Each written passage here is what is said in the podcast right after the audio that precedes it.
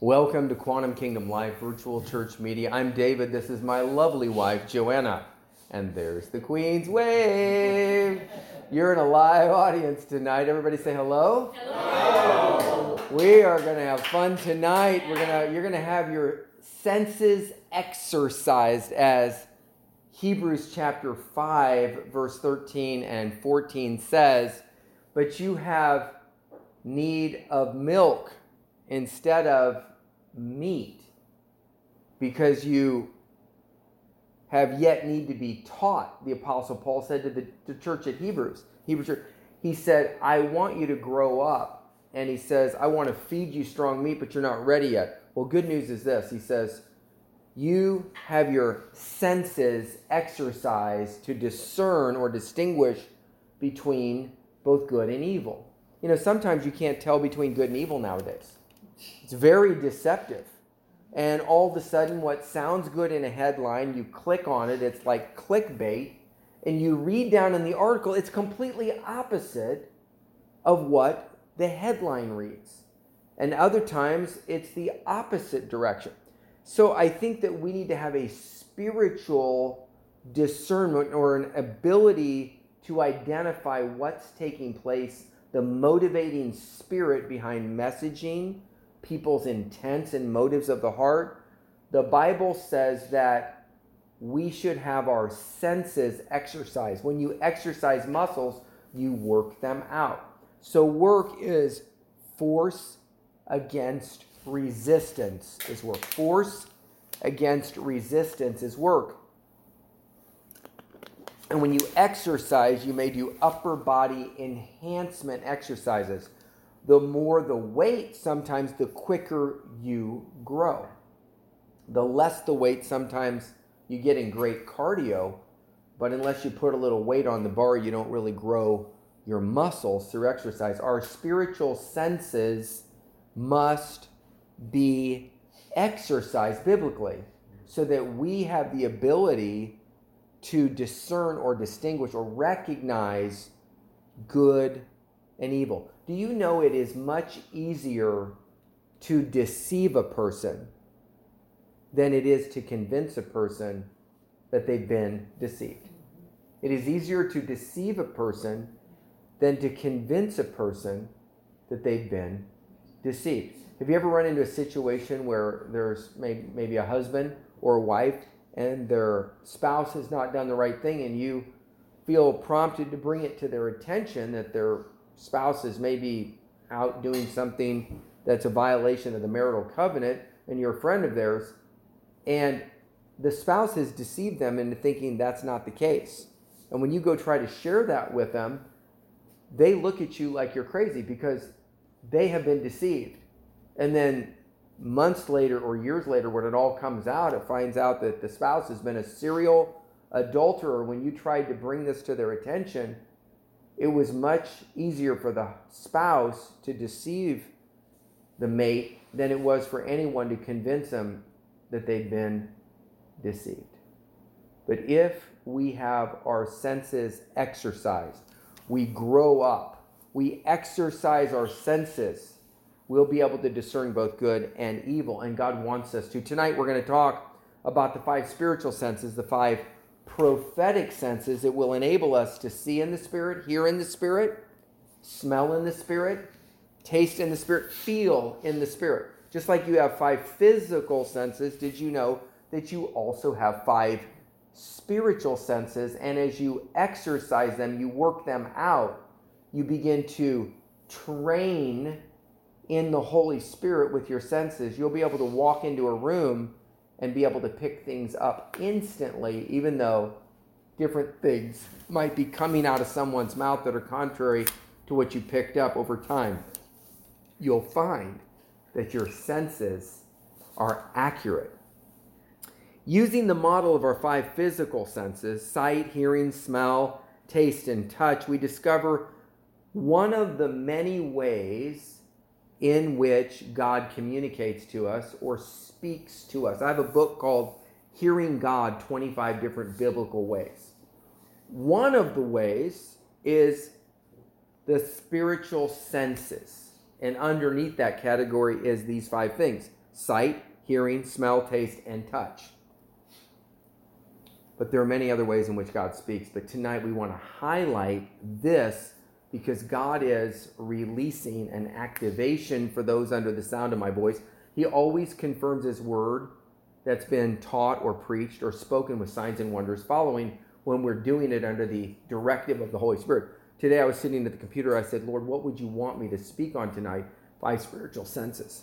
And I said, the five spiritual senses. So I pulled up my notes from a book I'd written 20 years ago, and I pulled up the notes from that section. And we're going to go through this tonight. Are you ready? Yep. Put on your seat belts, prepare for a fun ride because you're going to be activated in your five spiritual senses, and God's going to begin highlighting that and opening up your senses prophetically to discern both good and evil.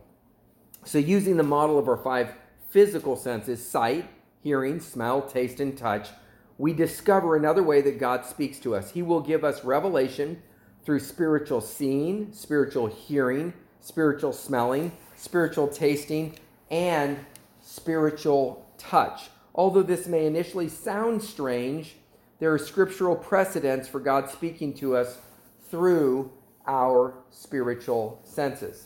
Number one, spiritual sight. Prophets were often called seers in the Old Testament. They were able to see in the realm of the Spirit.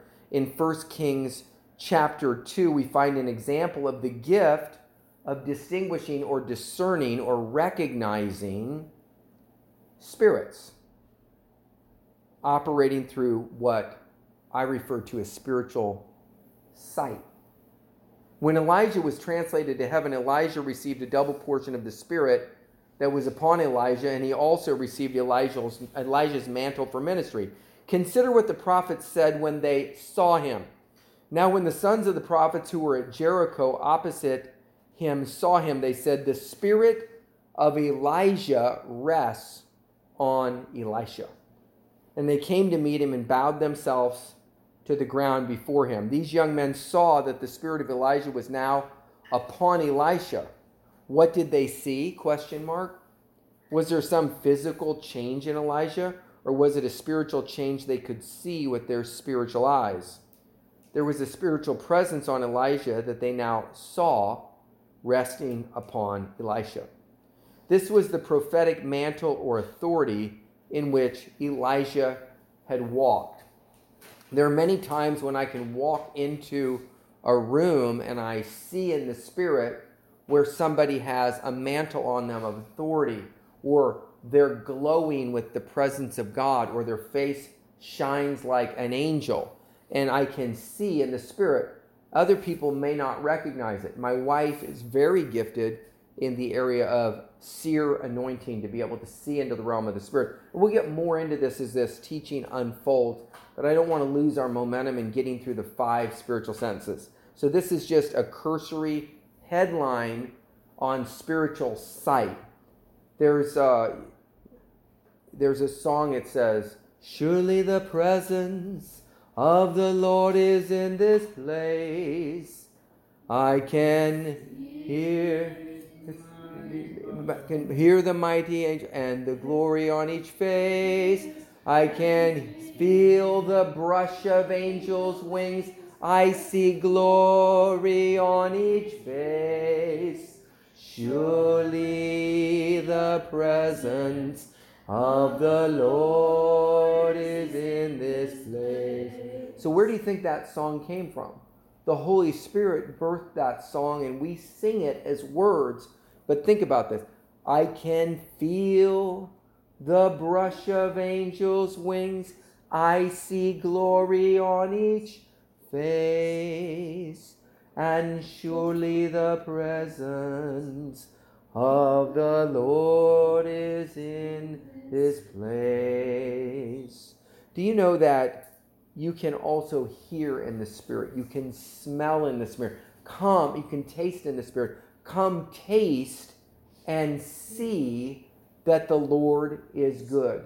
The rose of Sharon, the lily of the valley. A friend of mine when he was ministering, he ministered in the prophet's office. About 1.8 million came to Christ. He had a cane breaking anointing. Two were raised from the dead in his ministry. And angels would show up in the services, and he had the gift of the seer. And he would see an angel, two angels, or three angels show up in his services. And they would literally be out in the congregation, and they would stand next to somebody and they would point to somebody's ear.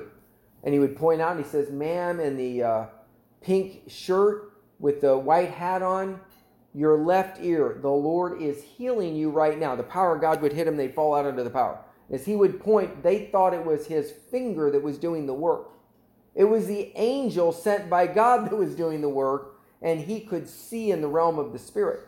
Literally, he would see an angel with power on him go through the congregation diagonally. And he would point, and as he would point, the power of God would come, and people would spill out under the power, like, you know, the parting of a Red Sea. And they thought it was his finger. And he says, It wasn't me. He says, I was simply announcing the game on the field. I wasn't the one causing the plays to happen. He says, As I pointed like that, I saw the angel go. I'd be like, There's the angel. And they people would fall. They thought it was me pointing my finger and the power was coming off my finger. No, I was simply pointing out what God was already doing. He says sometimes the angel would zigzag in the congregation. And he goes, the, they would go this way, that way, and they would fall out and this way. And wherever my finger would point, they thought it was me. No, wherever the angel was going, I was like, there he goes. And so he had the gift of spiritual sight. Now, why didn't everybody else see that? Well, he went on 30, 40 day fast in his life, and so he climbed up into the realm of the spirit, putting off physical food that he might receive spiritual food, that he might have his senses exercised to discern both good and evil. One day the Lord spoke to me. He said, David, fasting is not required for your salvation, it is given unto you as a tool that you might receive all the benefits of God. So fasting's not required for salvation. Giving's not required for salvation. Praying is not required for salvation. But once you get born again, you'll have the desire to pray. You'll have the desire to give. And you'll have the desire to put do push-aways and do some fasting. God will put that desire in you. Not as a religious requirement, but because He's in you, He'll move you to follow His decrees and to keep His commands. So we'll get back into more spiritual sight. One, I'll say with this. So one day he would, I'll go on because we'll get back to that. So spiritual hearing, another way in which God gives revelation is through spiritual hearing. Like spiritual sight, God will give us revelation when we hear a person speak or we hear someone speak his or her name.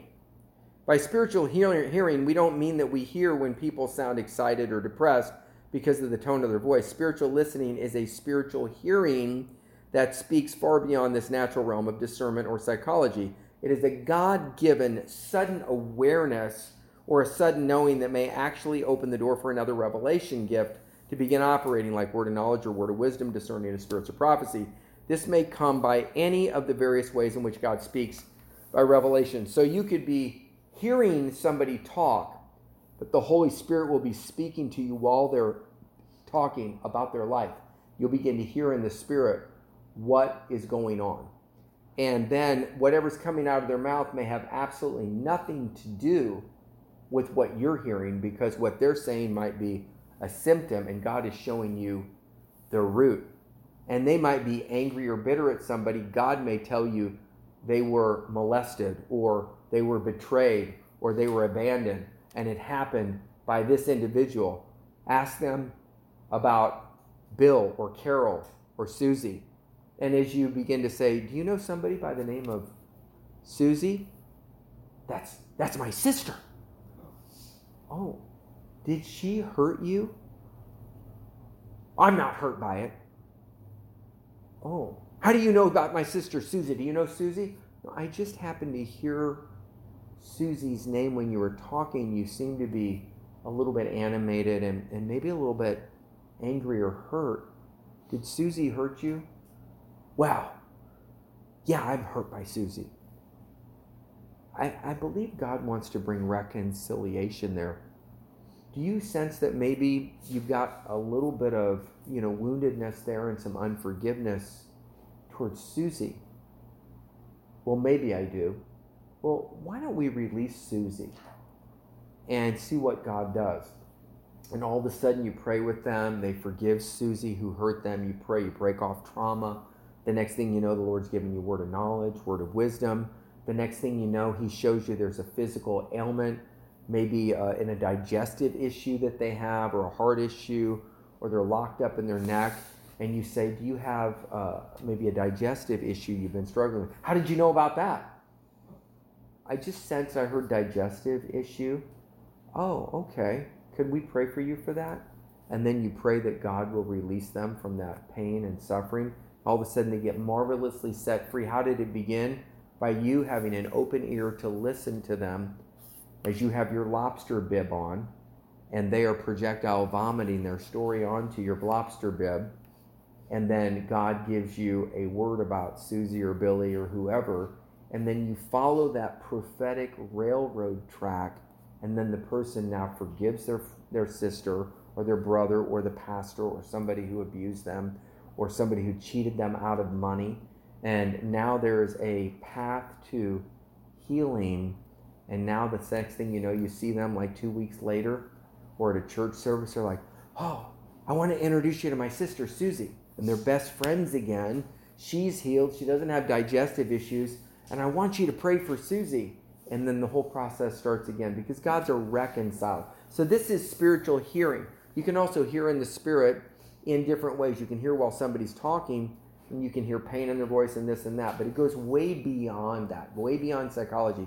It is supernatural in nature, and you end up with word of knowledge or word of wisdom. Word of knowledge is supernatural information known, either a name, a date, a birth date, uh, a situation, a type of thing that entered somebody's life. It could be a physical sickness. It could be uh, it could be very positive. It could be about them receiving a job. And often when I'm talking with somebody on the phone, they'll be sharing with me, and I'll hear from the Lord a word. And uh, I was with uh, forget where we were. I think we were in California. I can't remember. We've been traveling a lot lately. We were somewhere in the in the continental 48, and uh, we were with somebody, and I think no, we were in Texas, I think.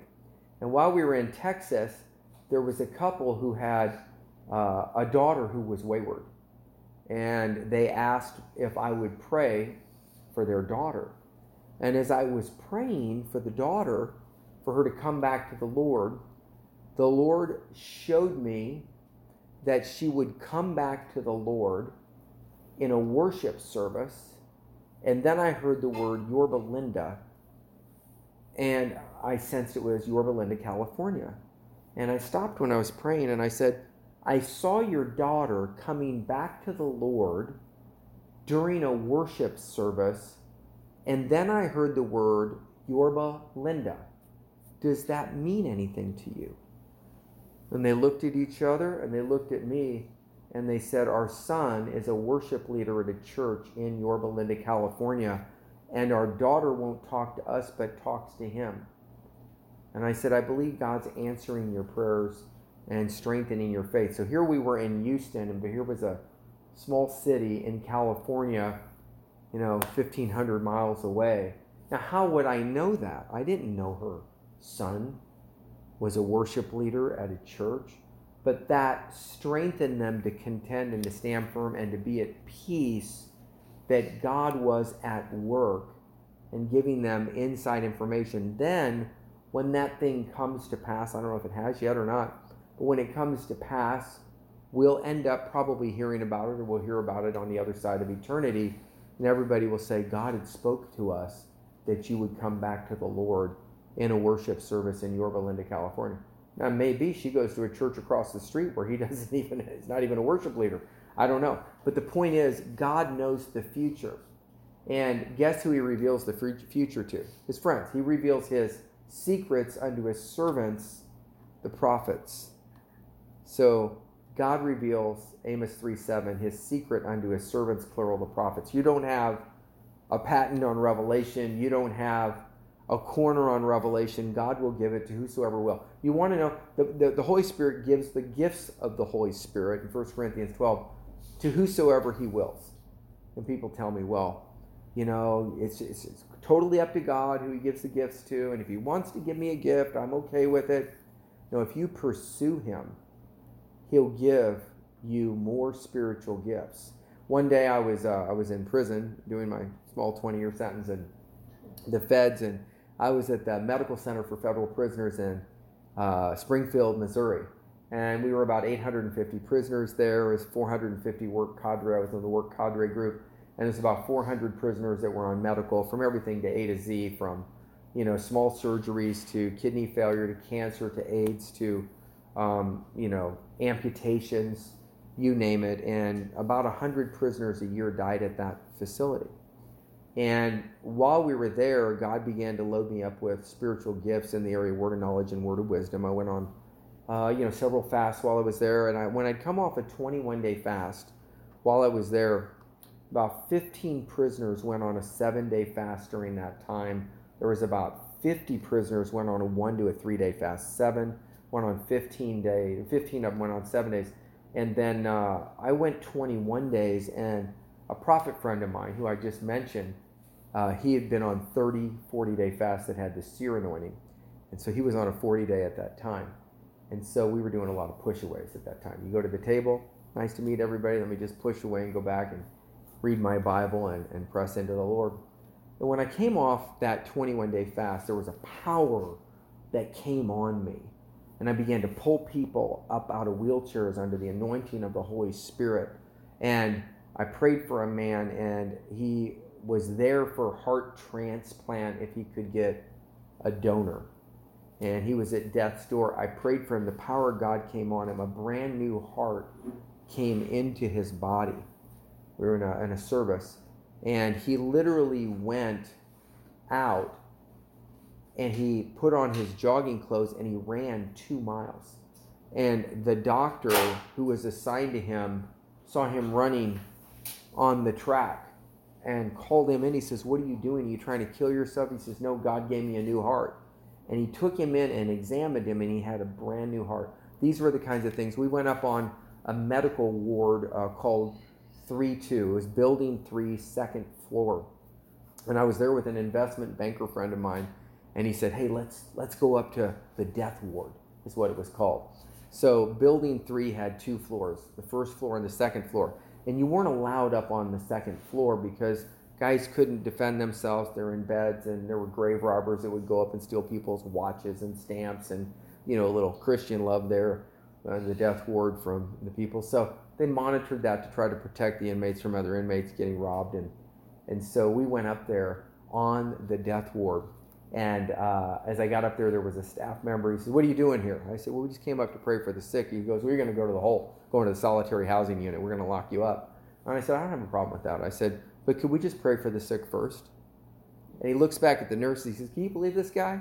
He's a horse of another color. He says, he, he, He's willing to go to the hole, but he wants to pray for the sick. I said, Yes, sir, with all due respect, I don't have a problem going to the hole, but I, the Lord sent us up here today.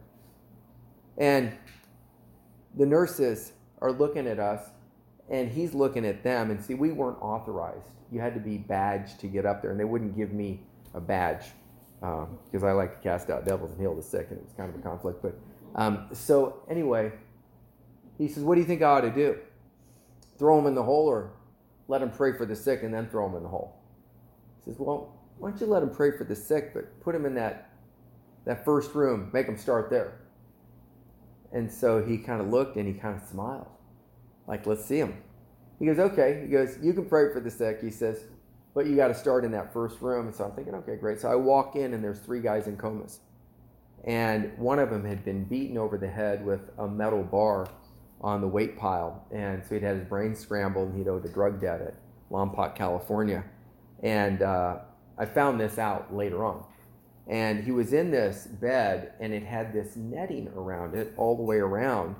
And I found out that the netting was to keep him from rolling out of bed in the coma and ending up on the floor. And what I also didn't know is they had tied with wire ties his wrist down so that he couldn't move and roll because he was greatly tormented in this coma from getting bludgeoned, you know, pretty much to death uh, with a metal bar on the weight pile. And uh, just so you know, like if you want to kill somebody and you intend to do it, you hit them with the, the metal bar first, then you stab them. Because if you try to stab them first, they run around, but if you knock them out, then they're easier to stab. Anyway, that's kind of like high level prison. That's probably too dark, but that's anyway. So, not not recommending you do that, but so they they got him, but they couldn't get him to the stabbing. And anyway, so God's grace was upon him. Somebody must have been praying for him.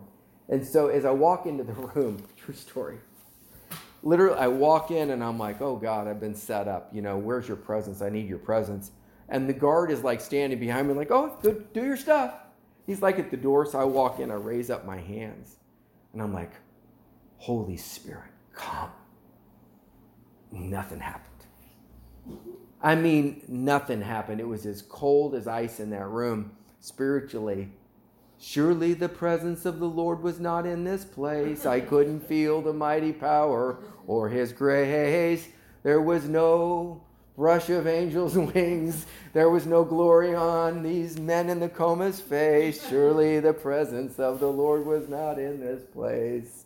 But I knew I carried relationship with the Lord.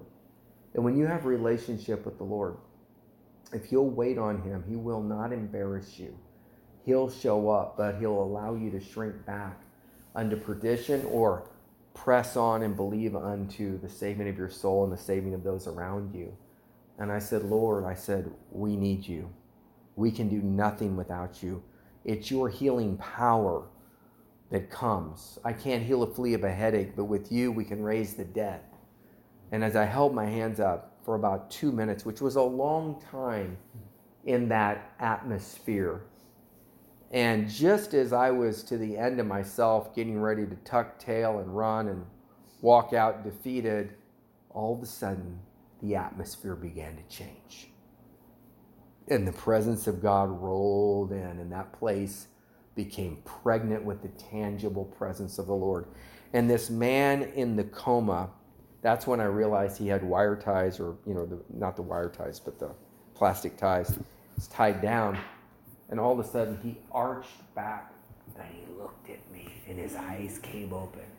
And he stared at me, and there was demonic pain in his eyes. And as I looked at this pain and torment and a demon staring out of his eyes, as he's arched back and he's looking at me, I said, In the name of Jesus, Satan, I rebuke you, and you come out of him right now. And all of a sudden, this darkness left him, and this freedom came into his eyes and he looked at me and also he went back down into the bed. Went prayed for the others and and uh, the presence was in there. They didn't come out of comas but i just prayed and i felt like that was it for what we were to do. We went down the hall and we went into that room without the tangible presence but he'll never leave us or forsake us but we left the room with the tangible presence and as we went down the hall, we began to walk into people's rooms with aids. And the Lord began to give me words of knowledge with spiritual hearing and spiritual sight. And began to pray for AIDS victims, and they began to come off their deathbeds. And then we went and prayed for a, a, a black gangbanger. And he was in the bed, and he was uh, had four bullets in his back. So he had no feeling from his legs down. And I said to him, I said, what, you know, what happened? He says, well, he said, I was borrowing a friend's car while I was out on bond. And he said, uh, I was mistaken for my friend from the gang. And so somebody tried to kill him. So they shot through the back of the car. My son was in the car. And uh, the bullets missed him, thank God. He says, but I got four bullets in my back. And he says, I'm paralyzed from the waist down. Then I went, you know, to, to sentencing. They gave me 15 years, eight months.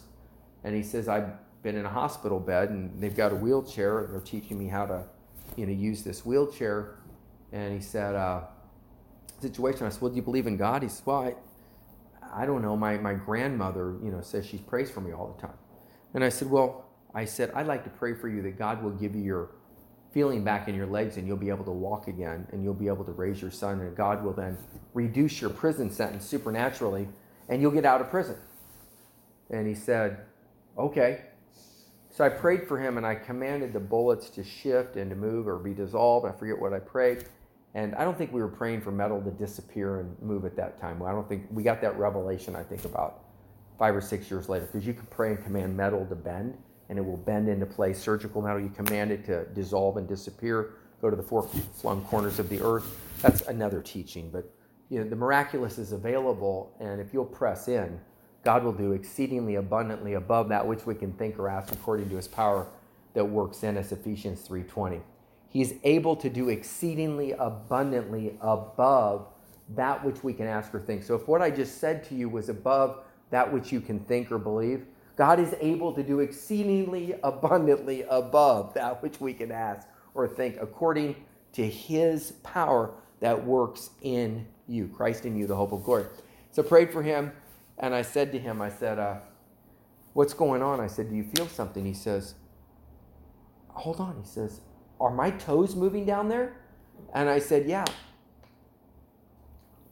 I said, Could you not move your toes before? He says, No. I've tried to move them. I can never move them. They don't move. He says, But look, they're moving. He got real excited and animated. I said, Let's pray for the rest. So I commanded all the damage and the trauma that was in his back and body from the bullet wounds and, and being, you know, attempted murder on his life to be broken off. And, and so uh, he started moving his, not just the toes, but the feet now began to move and the ankles. And I could he could feel the legs, and he started, I can feel, I can feel. And so uh, within two weeks, he was up walking around. God had healed him, and God had done a miracle in his life in that because he had been in this terrible health situation, they reduced his sentence from 15 years, eight months, down to like, I think, two and a half years or three years or something like that, and sent him to a camp. And when they got to the camp, he didn't need the wheelchair anymore. They're like, why'd you get this reduction? He says, listen, God healed me and you know, and so they never reversed that back out because it was, you know, scientifically shown that he had these both. Anyway, so he got healed. We went down the hall, and there was, uh, at this point, there was like people coming out of their rooms, and we had a healing line that had grown, and we're praying for people in bathrobes, and the power of God's coming on them. And then I walked into this room with a mafia don who is a very, you know, famous mafia don. He's since gone on to be uh, in eternity. But you would have seen him on 60 Minutes in a bathrobe acting like he was crazy, and he was crazy like a fox. But Vinny the Chin, I mean, uh, this Sammy the Rat Gravano had uh, snitched on this guy, and he ended up having to plead guilty to 13 bodies. In other words, he Vinny had. I mean, anyway, anyway. Long story short, these were not the greatest, you know, kindest people in the world. I don't know why we're on this kind of extreme stuff, but if you're ever in prison ministry, it's real. I was just on the phone with a friend of mine who's the greatest guy in the world, been in prison ministry 39 years, and we're trying to get some books into a prison through this other, you know, ministry. So I connected everybody. And he was like, Oh, yeah, I've been down there. I remember there. I said, Was that the time that you burned the guy in the house, arsoned him? He goes, No, no, no. He goes, I did that a few times. He says, But not that guy. But, you know, you would never know. But, you know, people get redeemed, redeeming the unredeemable, right? And so when Jesus gets in the mix, he'll change a pig into a sheep. He'll change a sinner into a saint. He'll change a drug addict into somebody who helps get drug addicts delivered. He'll change a pimp into a pastor who will protect the flock instead of pimping the flock. That's redemption. I don't know why we're on kind of these crazy extreme stories tonight, but that was just, you know, that was Springfield Medical Center for Federal Prison. So I walk in, and this guy's there, and he says, "What do you want?" I said, "Well, I came in to pray for uh, people who wanted prayer for the sick. You know, so we're on the death ward." I said, "Would you like some prayer?" He goes, "Get out of here, kid." I go, "I'd be happy to get out." I said, "But you didn't answer my question." And he says, "Let me get this straight. You know who I am?" I said, you looks like you're wearing khaki pants and a khaki shirt like me, and you look like you're in federal prison and can spend about three hundred dollars a month at the commissary if you got it, and you look like uh, look like me, as far as I'm concerned. And uh, it looks like you need some prayer because you're on the death ward. And he looked at me, and the other guy in the other bed was an Italian guy. He says, "Get out of here!" And they said some pretty choice words, and I turned around. And I said, "Neither of you answered my question." I said, Do you want prayer? And he looked at me. He says, You want to pray for me? And I said, Yeah. I said, You believe in God? And I looked him right in the eyes. I was over his bed. He reached up and he grabbed my arm. This guy's on the death ward, and he's got a death lock on my arm, and he looks right in my eyes. He says, Kid, he's all we've got left. And I said, Well, can I pray for you? He says, Go ahead. So I prayed for him, and the power of God came on him, came off that deathbed. He lived 13 more years. One extra year for every body that he had in his jacket, every murder that he'd ordered in New York, one of the crime families. And, and uh, that's the grace of God for redemption. And you can't make this stuff up. And so as we left, and we'd been up there about an hour and a half praying for the sick, and miracles happened. People were off the death ward within the next 48 hours that had had AIDS. They're walking around, they got strength, they're playing basketball. It was just an amazing, amazing day. As we're leaving, I stopped by the, uh, the nurses' station where the, the guard was at, and I said, Well, sir, I said, we're done praying for the sick, we're ready to go to the hole. And he looked at me, and he looked at the nurses, and he says, You think I ought to throw them in the hole? And they said, ah, These guys are the authentic article. They said, We don't think you ought to throw them in the hole. What do you think I ought to do with them? Whatever you say I ought to do with them, I'll do with them. They said, Okay. Whatever we say? He said, Yeah. He says, You take them down in the elevator and you have them pray for you on the way down because you need it. so we get in the elevator and we're going down, and he's like, I'm like, You ready for prayer? He's like, Okay. Prayed for him. And we left. He goes, Look, you guys can't come back up here without authorization. He says, You guys got away with this. He says, This was, oh, so one more thing. So before we leave, we stop back by the coma room. This time I raised my hands. And the instant I raised my hands, the presence of God rolled in tangibly like a cloud. And the guy leaned up, and now he didn't have the torment in his eyes. Instead, he's leaning up and he's looking at me expecting to receive something. He wanted a message, but he couldn't talk. And I said, Would you like to receive Jesus and be saved? And he looked and he nodded. So I invited him, said, Do you believe Jesus died on the cross for you, was buried in the tomb, and on the third day was raised from the dead? If so, you shall be saved. And so I led him in what we would refer to as a a believer's prayer or a sinner's prayer or a prayer of salvation, whatever you want to call it, and that would invite Jesus in for his name to be in the Lamb's book of life and him to pass from death to life. And as I prayed that prayer, he was nodding. He was nodding. He was like down and he's nodding. And he's yes. And all of a sudden he stopped looking at me. And all of a sudden he looked and he saw something in the realm of the spirit that I didn't see. He had spiritual sight. And all of a sudden there was joy that came on his face. And then he laid back down and he got, you know, like passed out. And so as we ended up leaving, we found out that that man had stepped into eternity nine minutes later. He got in with his shirt tail of smoking. And so, even though the devil tried to kill him in Lompoc, California, at a penitentiary where he had owed a drug debt, he was beat down, brain scrambled, somebody was praying for him. And they'll see him in eternity because of their prayers and because an investment banker told me, let's go up to the death ward and risk going to the hole and release the healing power of God. And see, the man that was an investment banker, I'd prayed for him, and they had so many medications in him that when I prayed for him, it began to rain spiritual rain in the stairwell.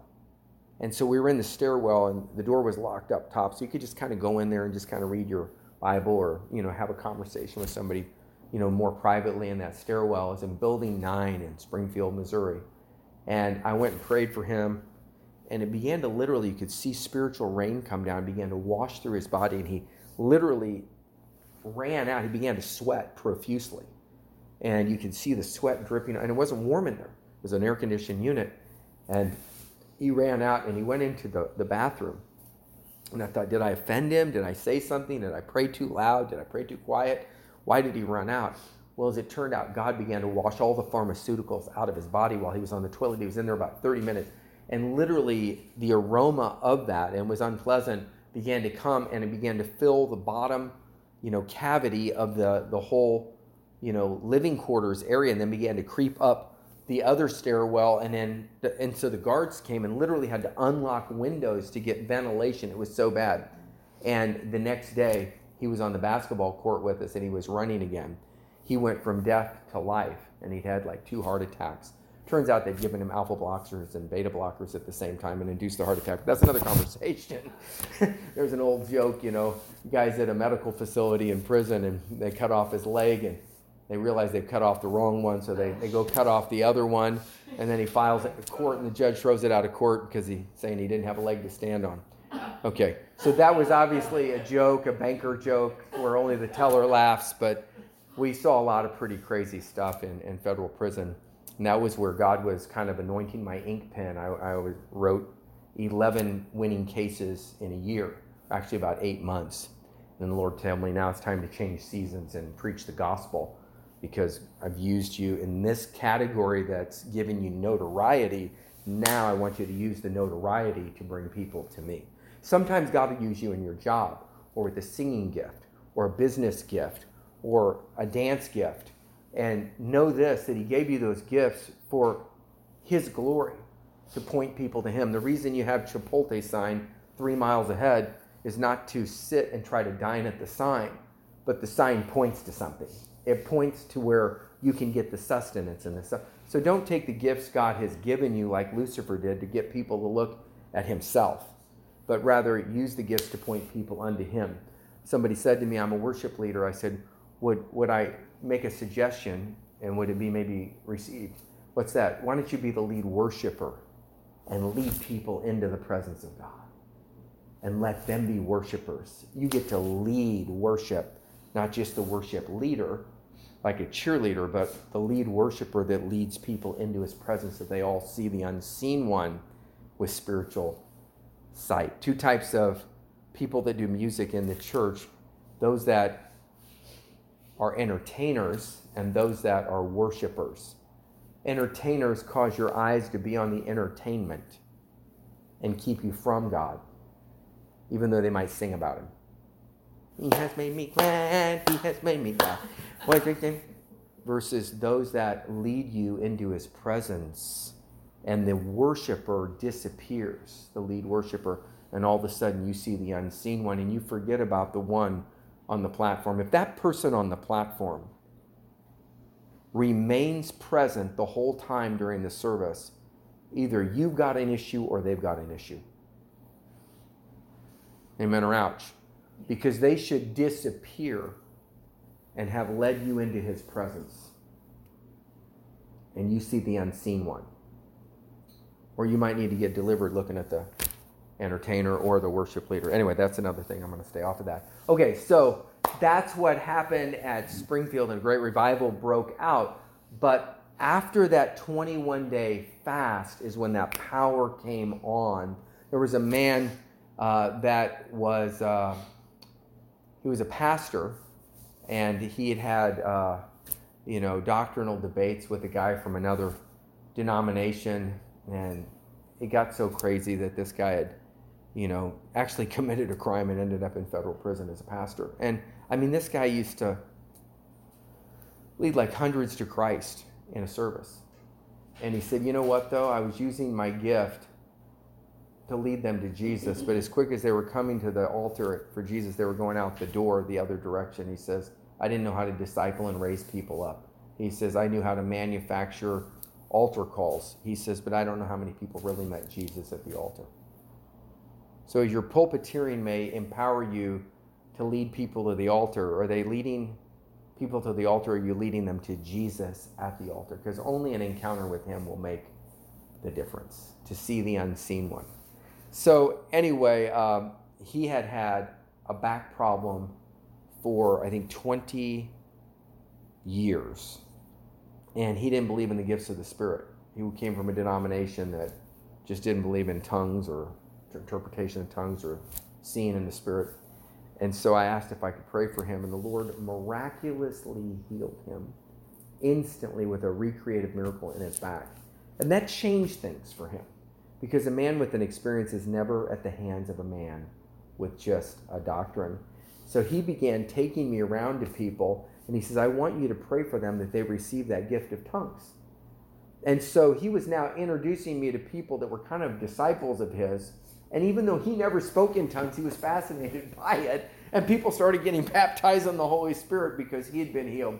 And then this uh, Jezebel chaplain uh, finally got us all kicked out and removed, and we were shipped to different locations. And then revivals broke out at the next facility. In fact, the, the location we went to next was in Waseca, Minnesota, and the chaplain of that facility actually endorsed my book, Jet Ride to Hell Journey to Freedom, along with another chaplain who I'd done uh, served under at another facility. But when I got there, he'd gotten the, the email from the Jezebel chaplain this guy took me out behind a building, found me with my name and inmate number on a little yellow post-it note. So I need to talk to you private. Threatened me. I think in Christian love. And so uh, threatened to have me shipped and if I was going to be a troublemaker and, you know, and this and that. And I said to him, I said, none of those things that have been told to you about me are true. And I said, you know what was told to me about you? You were on vacation for two weeks when I arrived. They told me many things about you that you're a hack in black, that you're a false teacher, that you're in it and you serve BOP, Bureau of Prisons, not GOD God. I said, I don't want to hear any of those things. And I said, because when he arrives back from vacation, if he's a man of God, we'll know it. And if he's not a man of God, we'll know it. But I don't want you to put into my ears what I think he is, because he could be changed on vacation, even if those things are true, because any man at any time can repent. And he looked at me, he goes, well, well yeah, yeah that's, that's, that, that, that's true, that's true. He goes, okay, well, he says, uh, as far as I'm concerned, you're a man of God until proven otherwise. And I said, okay, you're a man of God until proven otherwise. I'm a man of God until proven otherwise. The good news is this a tree's known by its fruit. We know that neither one of us can fake it very long. And what happened was he went, the Holy Spirit got a hold of him. I went back and I was like, I want to file on that Jezebel chaplain, Lord. I want to give her what's for and make her accountable. She's tried to get me killed at this other facility, but she did in Christian love, I guess. And uh, by the way, welcome to the ministry. I like to say when I was born again, I had seven foot golden angel wings till the backbiters bit them off. But uh, anyway, so so the Lord says, you know, I got up and I was going to go, and three times I got down, and I got up and I said, Okay, Lord, I will never file on her for what she's done. That she's chased me at another facility. What I didn't know, she would chase me two more facilities after that. She was always trying to get me knocked off because we were doing Bibles to prisoners with Heart of America Prison Ministries, heartprisonministries.org.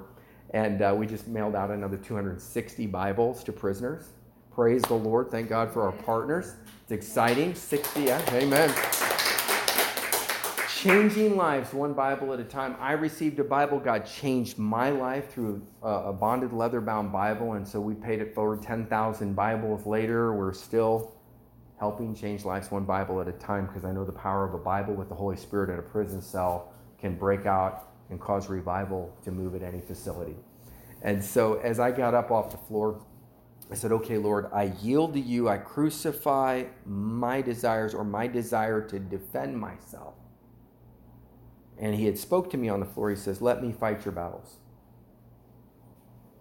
And he said these words to me.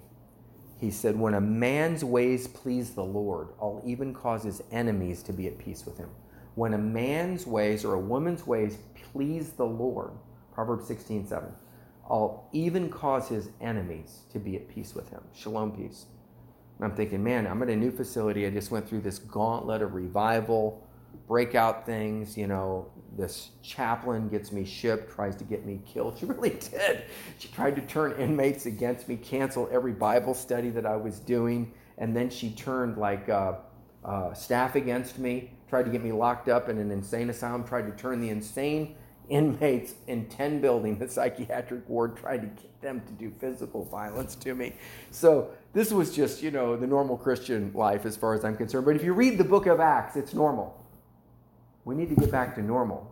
And if you don't have the book of Acts miracles in your life, know this you can have them. They're free for the asking, but it may be the price of fasting that you have to pay before the miraculous is unlocked because God wants us to get out of the way so he can get in the mix and do what he does through our lives where he gets the glory and we lead men and women to Him.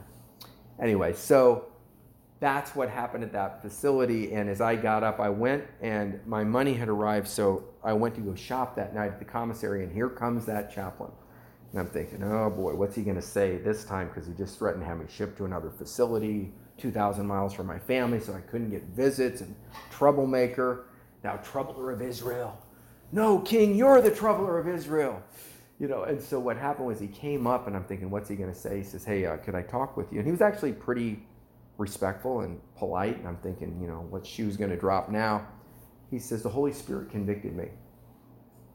He said, I didn't ask God about you.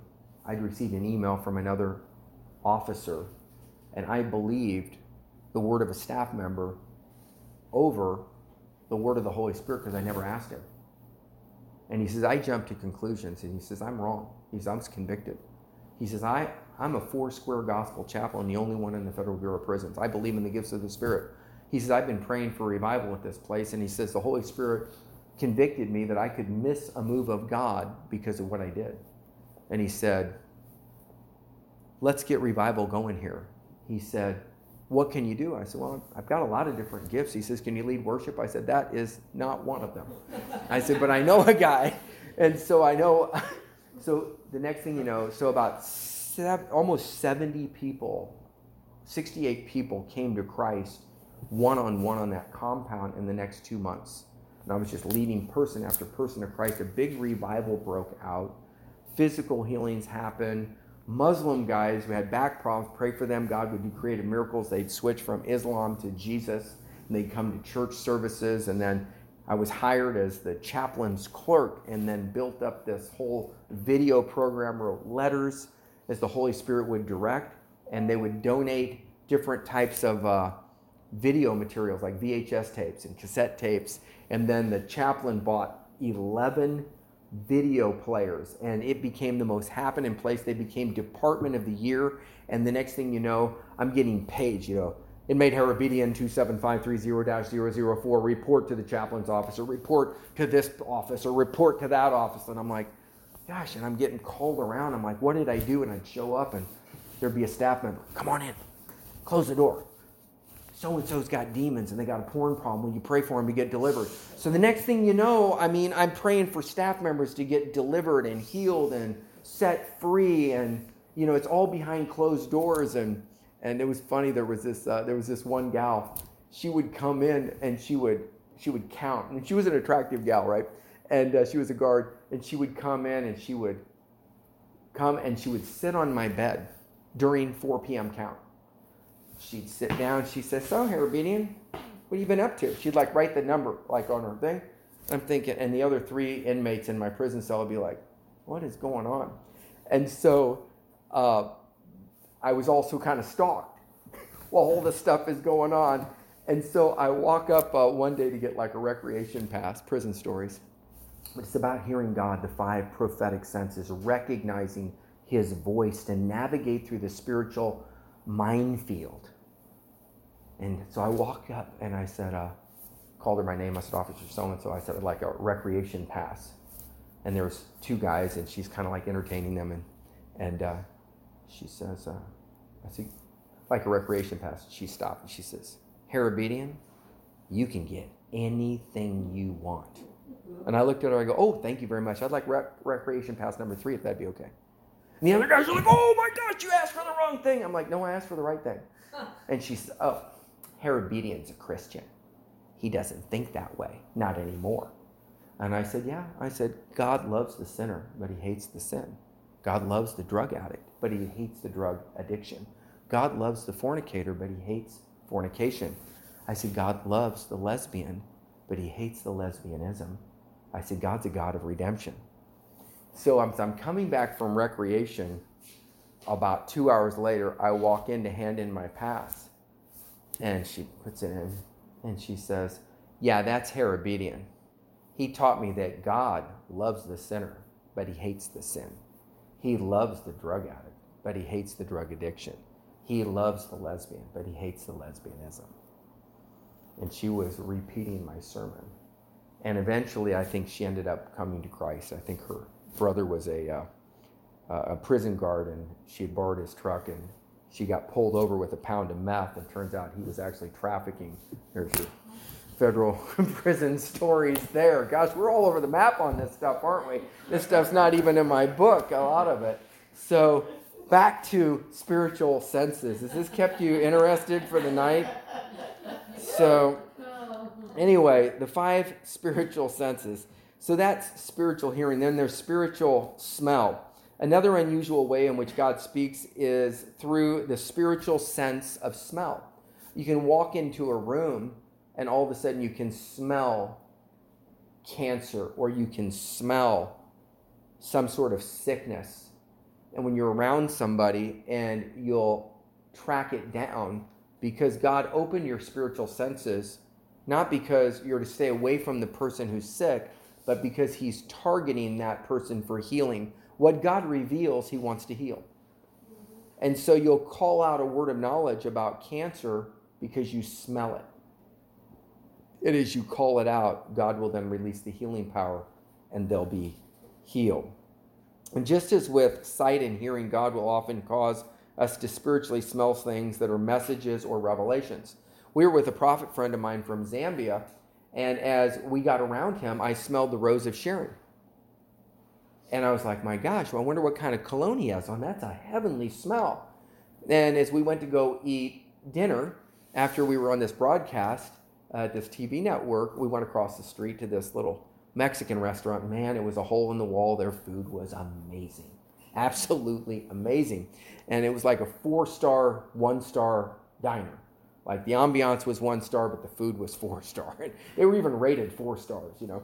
And so we're there, and as I'm getting out of the car, all of a sudden I smell the lily of the valley. I said, I wonder if my wife put on some perfume.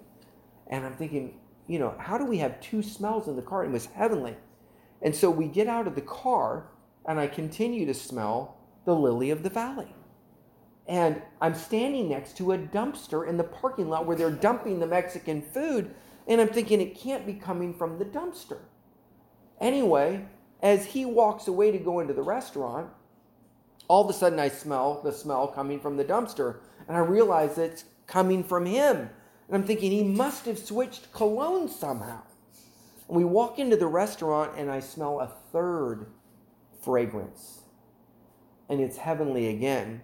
And I said to him, I said, Prophet, I said, This is what I smelled in the car before you got out. I smelled this by the trash can. Now I'm smelling a third. He says, Oh, yes. He says, Those are the scents of heaven. He says, People tell me they smell those upon me. He says, specifically after I've been in a time of prayer and fasting or after I've been preaching.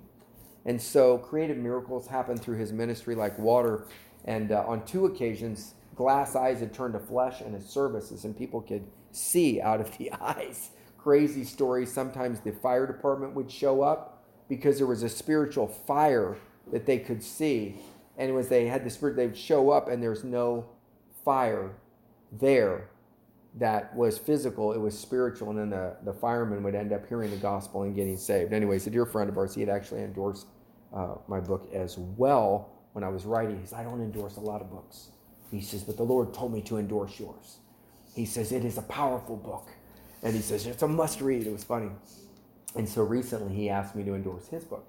So i did and it's a good book. But uh, that was spiritual smell. My friend Tony, who had the cane breaking anointing, led 1.8 million to Christ. Signs and wonders, you know, were a couple raised from the dead. And uh, he said he had preached a service. And during the service, the rose of Sharon smell filled the whole place. There were 1,600 people there. And he said it was such a poignant, amazing smell. And all kinds of healings and miracles happened. And he said afterward, uh, a couple of days later, the manager of the arena that he'd rented contacted him and he says, What did you put in the vents that smells like roses? And he says, I didn't put anything. He says, We've sent men up there that can't find it anywhere, but the whole place smells like roses. And he says, It's not an unpleasant aroma, but we need to rent it to the next people and it's difficult to rent the place when it smells like roses. And he says, Well, that's supernatural. He says, I can ask God to, to remove it. Oh. And he says, Well, no, no, if that's it, we don't want that. He says, But it's put us in a, a conundrum. And so that's the rose of Sharon that followed his ministry from time to time. He also had unusual manifestations of oil and other things, but so that's spiritual smell. So this may come by smelling of the foulness of a demon spirit on a person or in a room as you enter. This is not the smell that can be discerned by human smelling normally, but it is at times. Uh, anyway, but at times the odor of demons may manifest in a manner that everyone present is able to smell. This is often an odor of sulfur or the like and is very foul. Again, this may be the wake up call to begin to seek God for further revelation by the four prophetic gifts to find out what to do. It may be a warning to protect yourself, your family, or congregation from demonic attack or to take authority over the spirit and cast out in Jesus' name. Spiritual smell may also allow us to smell the refreshing presence of God. This may come in the form of incense, the rose of Sharon, the lily of the valley, etc. Remember to test the spirits, 1 John 4 1 through 6, when these things come, and ask God for further revelation, interpretation, and application as you proceed. Come, taste, and see that the Lord is good, the rose of Sharon. I'm just going to throw this story in because we're on prison stories. I'm getting the, the notification I'm going too long for my wife. Appreciate her. And uh, I, have got to share this one. So there was this guy who came to Christ. He was a, a homosexual, and he was in, uh, you know, a brazen homosexual lifestyle. So, you know, I'm probably going to step on some toes here. Amen or ouch. Hallelujah, heretic. I got to preach it. So, so he gets marvelously born again, filled with the Holy Spirit. He was this good-looking Cuban guy, right? And uh, and I mean, he was stocky and great shape and everything like that, a little Adonis, you know. And uh, so he disappears off the prison compound for like 30 days, and they send him over to an adjacent facility where they were keeping a lot of the Cuban or Marielito boat lift guys at the time.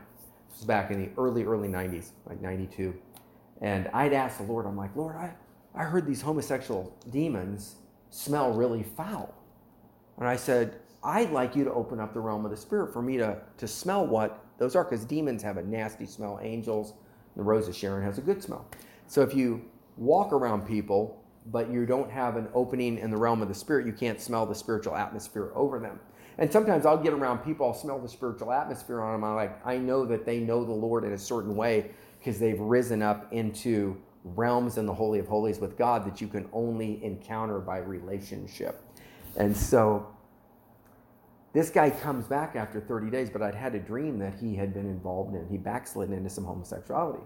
And people backslide and God forgives and redeems and this and that, you know, you stumble and fall. And so here we were, he shows up in this, this, this cell with us, and there's like seven of us praying. So he comes in and he's like two people down, holding hands, we're praying, and all of a sudden God opens up the realm of the spirit. And this homosexual foul demon is back in his life. And it was the most horrible stench I'd ever smelled in my life. It made me want to vomit. And I said, Lord, what is that? He says, That's the smell of a homosexual spirit. It's back on so and so. Remember, I showed you the dream when he had backslidden back in this behavior. It's entered his life and it's come with seven more wicked than itself. And he said, Pray that I'll grant him the gift of repentance that he can be delivered again. And I'm like, Okay, okay, close up the realm of the spirit. It's too much. And I couldn't smell it anymore. So that's how I knew by discerning of spirits, by spiritual smell, to go approach him to restore him in a spirit of meekness, you know, lest you two are tempted, you know, with judgment or this or that. And so, um, spiritual touch, God also speaks oftentimes through impressions that come by way of touching. Sometimes this comes through the laying on hands. When I lay hands on people, often I'll feel their pain. I'll see in the spirit where the problem is, and uh, you can feel it by, by, by touch laying on hands, James 5 14 and 15. Any sick among you, let him lay hands on them, praying the prayer of faith, raise a sick man up. Real revelation gifts begin to operate. And then uh, we may experience things, for example, by touching a letter. Like when you touch a letter, you can know the pain in the person's heart. You know what's in the letter. I remember one time I touched a letter that a Christian had sent me in response to like an angelic visitation that I'd had. And she was actually jealous that I'd had an angelic visitation. Here I am, a prisoner not celebrating the fact of her prayers being answered for God to redeem me and give me that encounter. She thought that she deserved that because you don't get them by deserving them, you get them, them by need or calling or purpose. And so when I got the letter, the Holy Spirit said to me, Guard your heart. And I'm like, why? This is a friend of mine. She's mentoring me. She's 75 years old. She's been praying for me. And he said, guard your heart. So I said, I put a guard over my heart right now in the name of Jesus. As I opened up the letter, she began to tell me that I have to be careful, test the spirits, that demons manifest, and this and that. And she believes my angelic visitation was actually demonic and not to be deceived. And as I read it, it was just like ricocheting off my heart because I had guarded my heart. But where was Jesus wounded? In the house of his friends. Now, I could have been pulled away from God, carrying me down this path of the supernatural that would then spill out over the face of the earth through media and book writing and prison ministry and become a religious Christian by obeying her words, not being able to discern good from evil, and being deceived that the gift God had given me in the visitation was actually the enemy, and I could have easily become wounded, wrong focused, or shrink back from the supernatural. So instead, just the opposite. And I said to my friend Tony, I said, Does this letter look like it's from the Lord? And he started to read it. He goes, Oh, the minute I touch it, I could feel it. It's a religious spirit. He said at our ministry, he says, The more anointed my newsletters were, the more staff members I lost.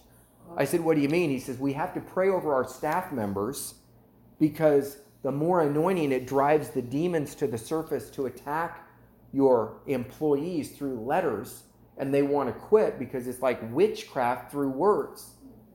And he says, David, he says, You were wise when the Holy Spirit spoke to you, guard your heart. You didn't know why, but the minute you touched it, you felt something. You said, Lord, what is this? Spiritual touch. And at our prison ministry, we have to pray over our staff because they'll get letters and sometimes they'll get wounded by demons operating through men or women that are yielded to the enemy. Recently we were on a program and had about a half a million views and they had clipped out this one minute reel out of this really anointed thing. It was when the glory of god had filled the cell and jesus had appeared and we drank from the cloud. And anyway long story short i was like watching this one minute clip that they'd clipped out of this 30 minute thing and i was just like blown back in my chair at the presence and the power of god that was on this clip and they kind of did some cgi computer generated stuff to like show what the cloud looked like and you know, they got kind of close, but you can only, you know, do so much with what God really did. But you could depict it. And I was just like blown back like a Maxell commercial in my chair from the glory and the presence of God was on this one minute clip, and the Holy Spirit said, Read the comments. And I'm like, oh my gosh, these comments have got to be great because if they felt what I felt, you know, it's got to be great. I read the comments. You're drinking toilet water. You're high. You're on cocaine you're insane. You're, I mean, it's like 85% of the comments were just eviscerating me. And I'm reading the others. I'm like, I was touched by God, this and that. I'm like, Lord, what is this? He said, I'm getting eviscerated on these comments. He says, Welcome to the ministry. Are you willing to pay the price? Are you willing to pay the price to have the greater things of God? Or are you just happy with status quo Christianity?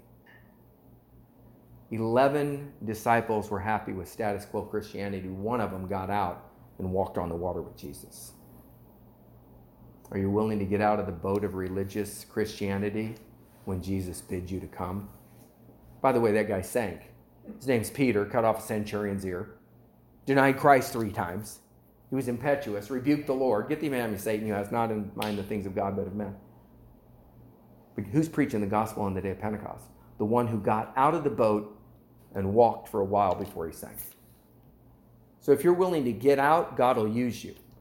If you're willing to sit in, God will use you. But I don't think he's really called us to shelter in place. I think he's called us to go into all the world and preach the gospel.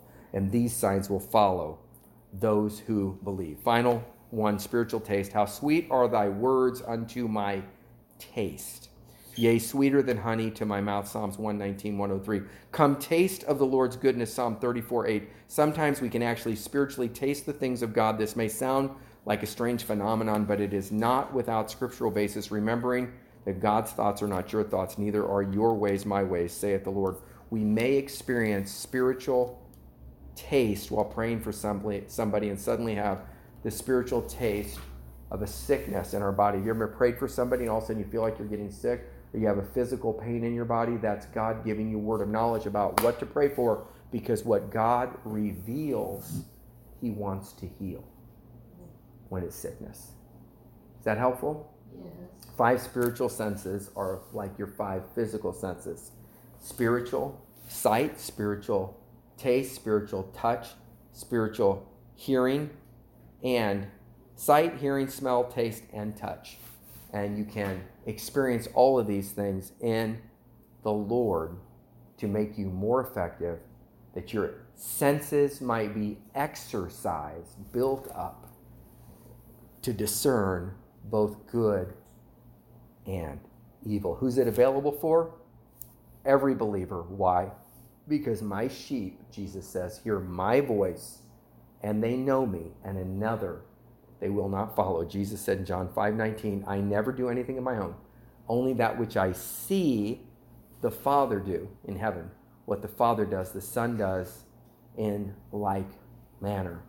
And we're called to be like Jesus. If He did it, we can do it. Greater works will you do than these, Jesus says, because I go to the Father. The works that I do, you shall do also. If you believe it, say amen. Amen. If you want the gifts, say I want them. I want them. Say, Lord, here I am. Here I am. Fill me, Fill me. send me, Send me. equip me Equip me. to plunder hell and to populate heaven with a squirt gun filled with the blood of Jesus. Amen. Let me just pray. Father, I just speak an activation right now. I speak an activation of the spiritual senses. I command the senses that have been dulled to be cleaned up and to be made acute and clear and activated by the power of the Holy Spirit. Lord, I thank you when Isaiah said, when you said, Who will I send? He said, Here I am, Lord, send me. And you had an angel take a coal of fire with the tongs from the altar and put it in his mouth.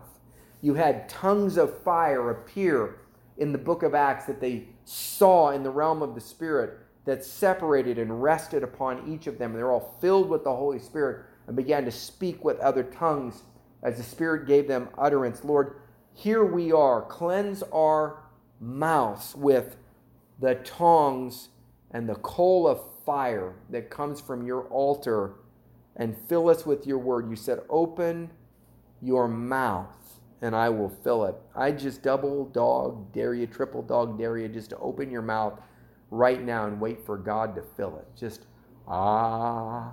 God will just do something. I got dental miracles one night by going, ah, open my mouth and fill it. God, give me. Father, I thank you for filling them with your goodness, filling them with your spiritual taste, your spiritual touch, your spiritual see, your spiritual healing, your spiritual, everything you have for them with the gifts of the Holy Spirit as we are fully equipped unto every good work to go and share your love with others. In Jesus' name. If you've never received Jesus as your personal Lord and Savior, I invite you. Jesus was hung up for your hang-ups and mine. He's hung on the cross. He loves you just the way you are, but he loves you way too much to leave you in your current condition. The root of all addictions is a need for love. He loves you just the way you are. And if you're tired of your sin, tired of your addiction, tired of your issue, he delivers the desperate. He always delivers us from our enemies. But if that thing's still your buddy, he'll wait. But if you declare that thing your enemy tonight, he'll deliver you. Every plant that's not been planted by my heavenly Father is rooted up. Matthew 15, 13. I declare, if you want to be delivered, I release the delivering power of the Holy Spirit right now into your life to root up, pull down, overthrow, and destroy, that he might build and plant afresh. I thank you, Father, for the angel of healing that's ministering. There's an eye condition that the Lord is healing right now. There's an ear condition that the Lord is hearing, a hearing issue right there. He's popping it open right now. And see, I'm seeing in the realm of the Spirit, I see those things, and so I call them out. I, I speak those things as received touching the king. So, right now, in the name of Jesus, there's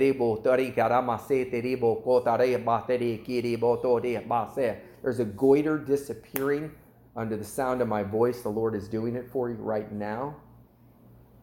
And I also come against that choking that's been demonic when it comes on you, loose her, I said, in the name of Jesus. And if you're a him, God's loosing you as well. It was a directed word, but anytime a directed word comes out to build faith in one, if you have that need, you can step in and get the same miracle because God is no respecter of persons. Acts 10:34.